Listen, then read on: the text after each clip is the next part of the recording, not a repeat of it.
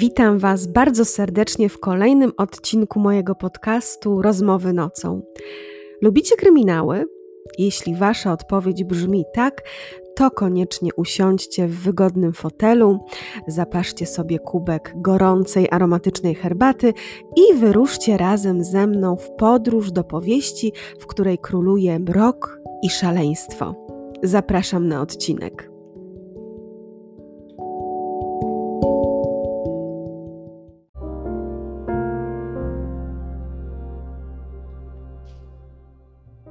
16 września nakładem wydawnictwa Czwarta Strona Kryminału ukazała się książka Przemysława Borkowskiego zatytułowana Rytuał łowcy. Mroczna, czarna okładka z fragmentem twarzy o takich przenikliwych, choć też zagubionych oczach oraz bardzo wymowny tytuł zachęciły mnie niemal od razu do poznania tej opowieści, ponieważ dochodziły mnie słuchy, że ten kryminał pozostaje na długo w pamięci, że to jest niesamowita, naprawdę rewelacyjna historia, choć nie miałam pojęcia, o czym tak naprawdę jest, postanowiłam spotęgować jeszcze swoje doznania i poznać tę opowieść w formie audiobooka. Ja uwielbiam słowo mówione i uważam, że ono przekazane w odpowiedni sposób, za sprawą bardzo dobrego lektora, jeszcze bardziej zbliża nas do przedstawionego świata w danej opowieści, do przeżyć bohaterów. Również i Was zachęcam do poznania tej historii w formie audiobooka, a możecie ją odsłuchać na audiotece, z której ja bardzo często korzystam i bardzo sobie chwalę, albo też na platformie Empik Go. Myślę, że takie jesienne, dżdżyste i trochę już chłodne wieczory sprzyjają właśnie takiemu spotkaniu z książką. A ta książka wymaga szczególnej oprawy, takiej mrocznej, właśnie jesiennej. Myślę, że jeżeli posłuchacie tego audiobooka, będziecie równie mocno zachwyceni jak ja.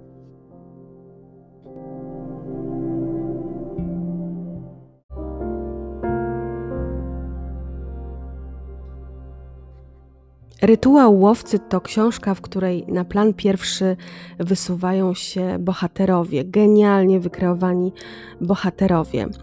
Warto tutaj wspomnieć o młodej prokurator Gabrieli Seredyńskiej, komisarzu Aleksanderskim oraz oczywiście o najważniejszej osobie w całej historii, czyli tajemniczym e, mordercy.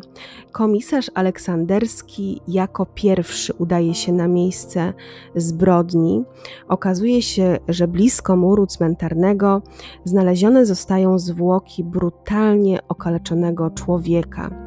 Tak zaczyna się ta niesamowita historia.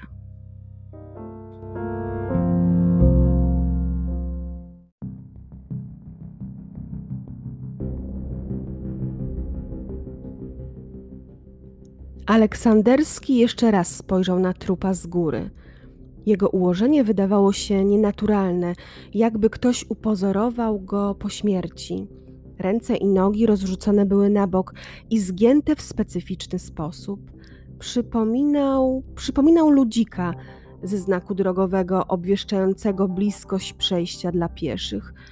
Kto mógł zrobić coś takiego i po co? Komisarz spotkał się już parę razy z upozowaniem zwłok, ale nigdy w taki sposób. Mordercy lubili takie rzeczy zazwyczaj z trzech powodów: żeby ukryć prawdziwy motyw lub upozorować samobójstwo, żeby dodatkowo po śmierci upokorzyć ofiarę lub wręcz przeciwnie, żeby oddać jej swojego rodzaju hołd, układając jej ciało w godnej pozycji, przypominającej tę z katafalku. Tu, jak się wydawało, w grę nie wchodziła żadna z tych przyczyn. Więc jaka?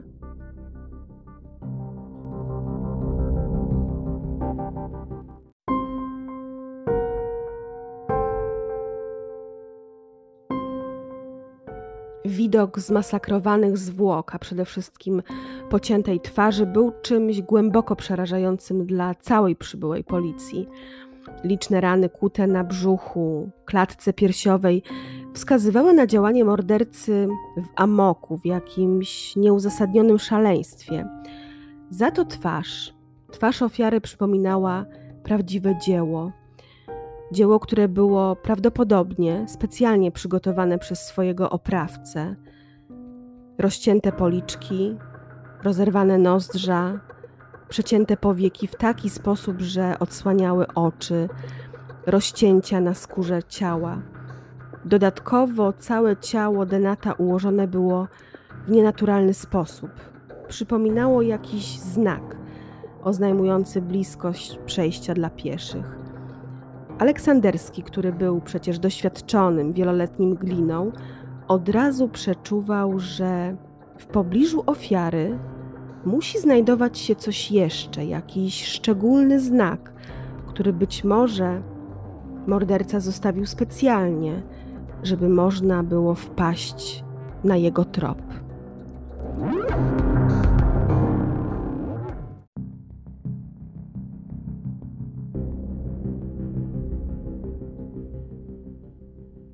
Ścieżka doprowadziła go do drogi, przy której parkowały samochody. Tu też niczego nie zauważył. Ani w samochodach, ani pomiędzy nimi, ani w koszu na śmieci, który też sprawdził. Po drugiej stronie ulicy widniał wzniesiony z białej cegły mur, za którego wystawały korony drzew. Cmentarz Wawrzyszewski. Może chodziło właśnie o niego? Przeszedł przez jezdnię, potem przez pas zieleni i dotarł pod ścianę. Wejście było z innej strony. Już miał ruszyć wzdłuż muru w poszukiwaniu bramy, gdy wtem coś dostrzegł. Białą kartkę formatu A4 pofałdowaną i mokrą od deszczu, leżącą na trawie pod murem cmentarza. O tym, że nie znalazła się tam przypadkiem, świadczyło to, że przyciśnięto ją kamieniem.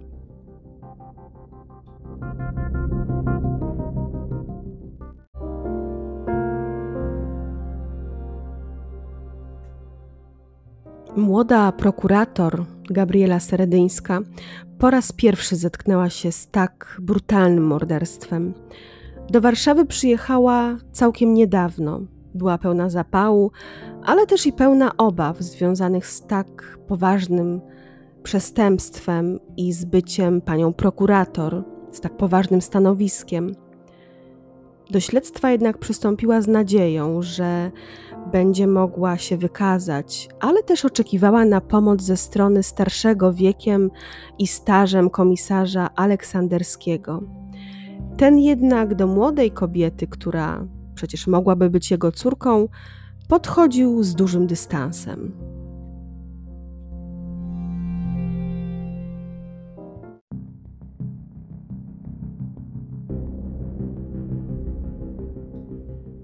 Prokurator Gabriela Seredyńska wysiadła ze swojego samochodu. Komisarz Aleksanderski czekał już na nią na parkingu przed zakładem medycyny sądowej. Mimo wieloletniego doświadczenia oraz tego, że był tu naprawdę nie pierwszy raz, wolał nie spędzać w środku więcej czasu niż było to absolutnie konieczne. Podeszła do niego i przywitała się uściskiem dłoni. Była młoda. Pewnie niedawno zrobiła aplikację. Wcześniej się z nią nie spotkał. Aleksanderski nie lubił współpracować z takimi jak ona. Nie, nie dlatego, że była kobietą. Jeśli o to chodzi, nie miał żadnych uprzedzeń. Nie lubił współpracy z młodymi prokuratorami, którzy swój brak doświadczenia usiłowali nadrobić niewolniczym trzymaniem się wszelkich przepisów, a ze strachu przed jakimkolwiek błędem nie pozwalali sobie na żadną elastyczność. Czy ona będzie podobna?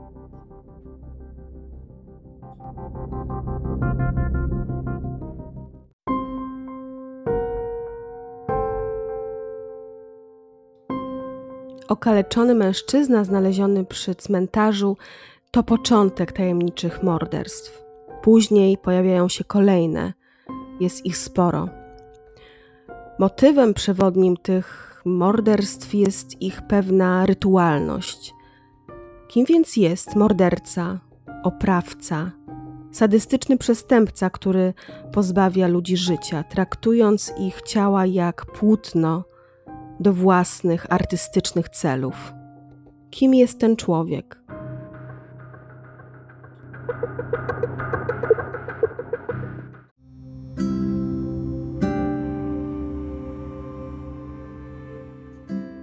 Gdybym miała wskazać psychopatycznych morderców, których zapamiętałam z literatury kryminalnej, wcale nie byłoby ich tak wielu.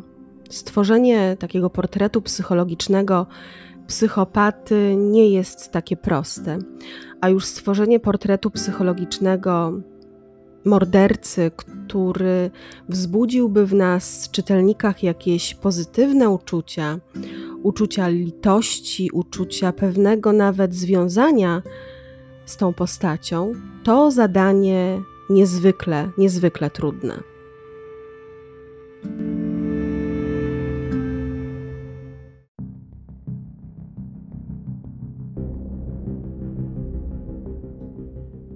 Zbyt wielu było wcześniej takich jak ten, lekceważących go, wyśmiewających, traktujących z pobłażaniem, widzących w nim łatwą, potulną ofiarę. Najpierw w szkole podstawowej, potem w liceum, a później na studiach. Nawet w jego pracy, tak, wydawałoby się dalekiej od wszelkiego typu zachowań, zawsze znalazł się ktoś, kto traktował go jak popychadło nie wprost, zawsze było to hamstwo w białych rękawiczkach, ukryte za zasłoną uprzejmego uśmiechu i okrągłych, kurtuazyjnych sformułowań. Lecz przecież ani dla niego, ani dla pozostałych nigdy nie było tajemnicą, co się za nimi kryje. A on nigdy się temu nie przeciwstawiał, nigdy nie reagował. Tłumaczył to sobie tym, że nie warto, że jest ponad to, lecz gdzieś w głębi duszy kipiał oślepłą z upokorzenia rządzą zemsty. Chciał ich wszystkich zabić, wypróć im flaki, odciąć genitalia i umazać sobie twarz ich krwią. Chciał, żeby cierpieli, błagali go o litość, pełzali w pyle jego stóp, by zrozumieli w ostatnim przedśmiertnym przebłysku myśli, ile naprawdę jest wart Wyobrażał sobie to czasem, leżąc w łóżku nocą, gdy kolejna doznana zniewaga nie pozwalała mu zasnąć. Ale to były tylko fantazje. Wiele osób ma takie myśli, lecz nigdy nie zamienia w czyn, prawda?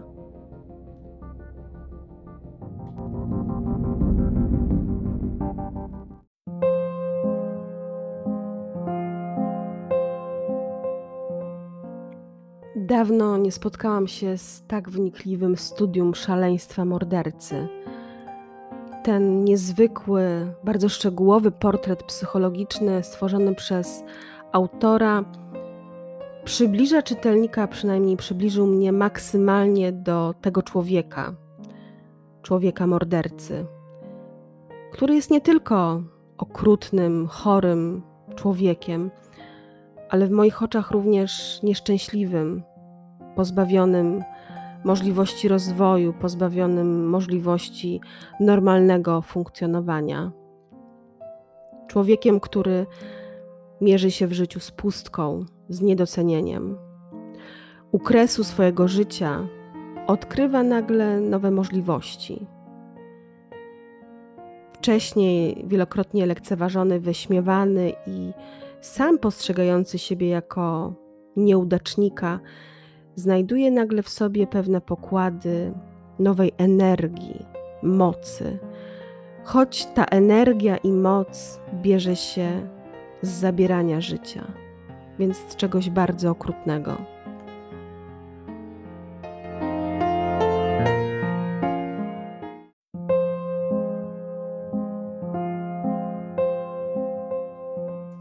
Do odnalezienia w sobie pasji do zabijania, przyczynia się nieuleczalna choroba naszego bohatera, mordercy.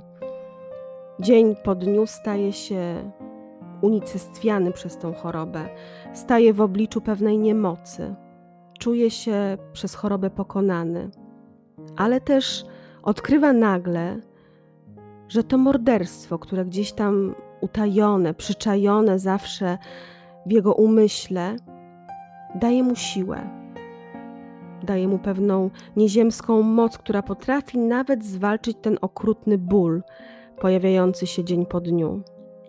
Jego chory umysł podsycony przez niesamowitą przyjemność, jaka płynie z zabierania życia, podsuwa mu coraz bardziej przerażające i okrutne pomysły.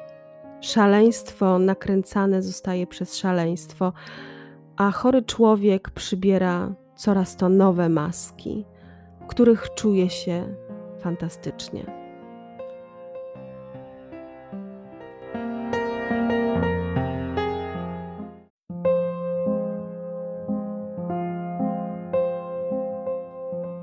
Wreszcie może żyć tak, jak chce. Wreszcie może odkryć rejony życia, w których nigdy nie był. Wreszcie może wejść w sytuacje, które do tej pory były dla niego nieosiągalne. Może być przystojny, wspaniały, szarmancki, może dawać dobroć, może manipulować ludźmi, może robić to wszystko, na co miał ochotę całe życie, a do czego nie miał odwagi i może wreszcie zabierać życie. I z tego czerpie jakąś wyrafinowaną ekstazę, upaja się tym, upaja się krwią nowych ofiar. Ale za każdym razem, zaraz krótko potem, na nowo opada z sił, na nowo odczuwa ból, na nowo trawi go choroba. Nie wie, czy kolejne zabójstwa będą dla niego uzdrowieniem czy ta magiczna moc kiedyś się wyczerpie. Próbuję, próbuję uratować siebie, uratować swoją duszę, która i tak już jest zgubiona.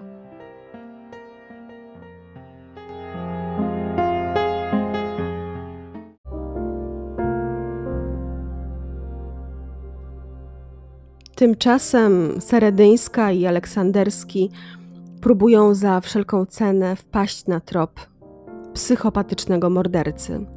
Kolejne ofiary coraz bardziej ich przerażają. To przestaje już być zabawa. To przestaje być jakaś błaha sprawa. W międzyczasie również borykają się oboje ze swoim prywatnym życiem.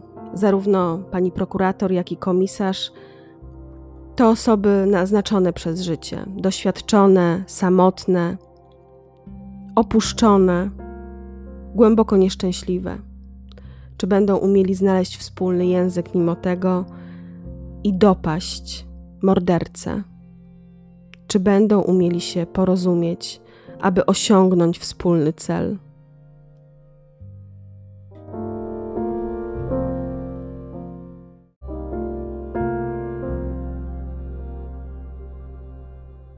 Poznanie umysłu mordercy w taki sposób, w jaki przedstawił to autor, to była dla mnie pyszna, nadzwyczajna przygoda. Narracja prowadzona tutaj z jego poziomu, czyli z poziomu naszego bohatera mordercy, jego obserwacja, pozwalała mi zajrzeć w głąb psychiki człowieka, człowieka, który zniewolony jest przez chorobę, przez żądzę, przez żądzę obłędu. Mogłam obserwować, jak rodzi się w głowie człowieka szaleństwo, dlaczego ono się rozpoczyna, co jest jego powodem, jak ewoluuje, co dzieje się z człowiekiem na granicy psychozy, manii, wszelkich dziwactw. Pozwoliło to choć na chwilę zmierzyć się z człowiekiem, który owładnięty jest pewnymi demonami, co dzieje się w jego głowie jak zachowuje się na co dzień, jakie pobudki ma do tego, by dalej zabijać. To niesamowite uczucie wniknąć w głąb takiej psychiki. Gwarantuję, że i Was zszokuje.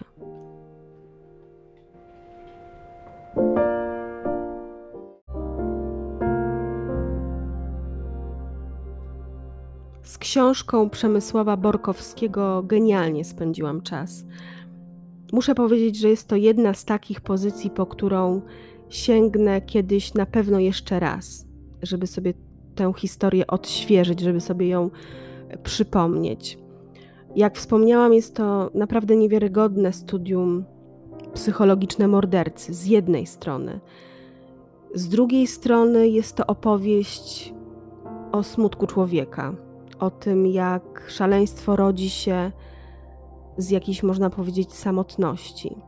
Z jednej strony ta historia mnie przeraziła, a z drugiej wzbudziła we mnie masę takich uczuć, która, można by powiedzieć, jest mieszanką pewnego rodzaju strachu, ale również też zrozumienia dla takiego człowieka ogarniętego szałem, obłędem, który pozostając sam z tym wszystkim nie jest w stanie odróżnić tego, co prawdziwe, a tego, co ułudne, który mierzy się z jakąś niewiarygodną, niszczącą go chorobą.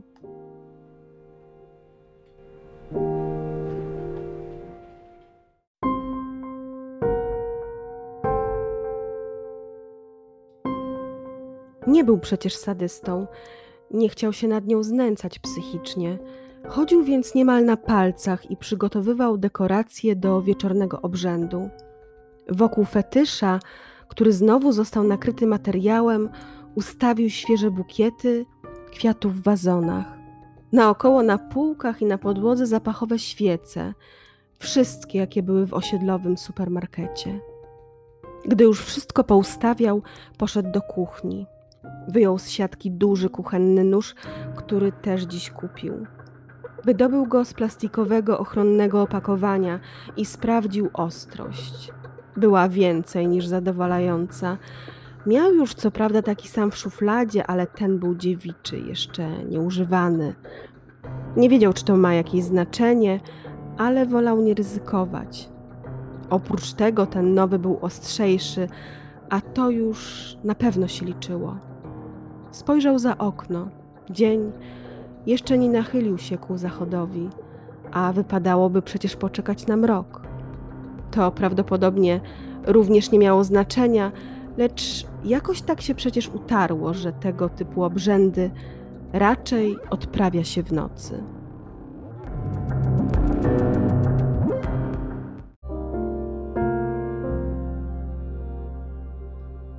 Czy Seredyńska i Aleksanderski wpadną na trop seryjnego mordercy? Czy będą w stanie powstrzymać go przed jego chorymi, kolejnymi wizjami rytualnych mordów? Czy będą w stanie, mimo różnicy wieku, dogadać się i znaleźć wspólny trop działania? Czy uchronią kolejne ofiary? Po odpowiedzi na te pytania odsyłam Was do książki Przemysława Borkowskiego Rytuał łowcy.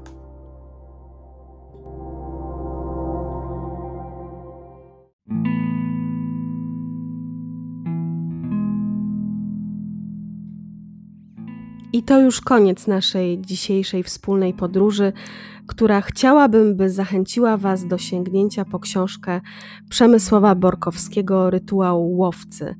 Mam nadzieję, że decydując się na przeczytanie tej książki, spędzicie przy niej równie ekscytujące chwile, co ja, czego Wam bardzo życzę.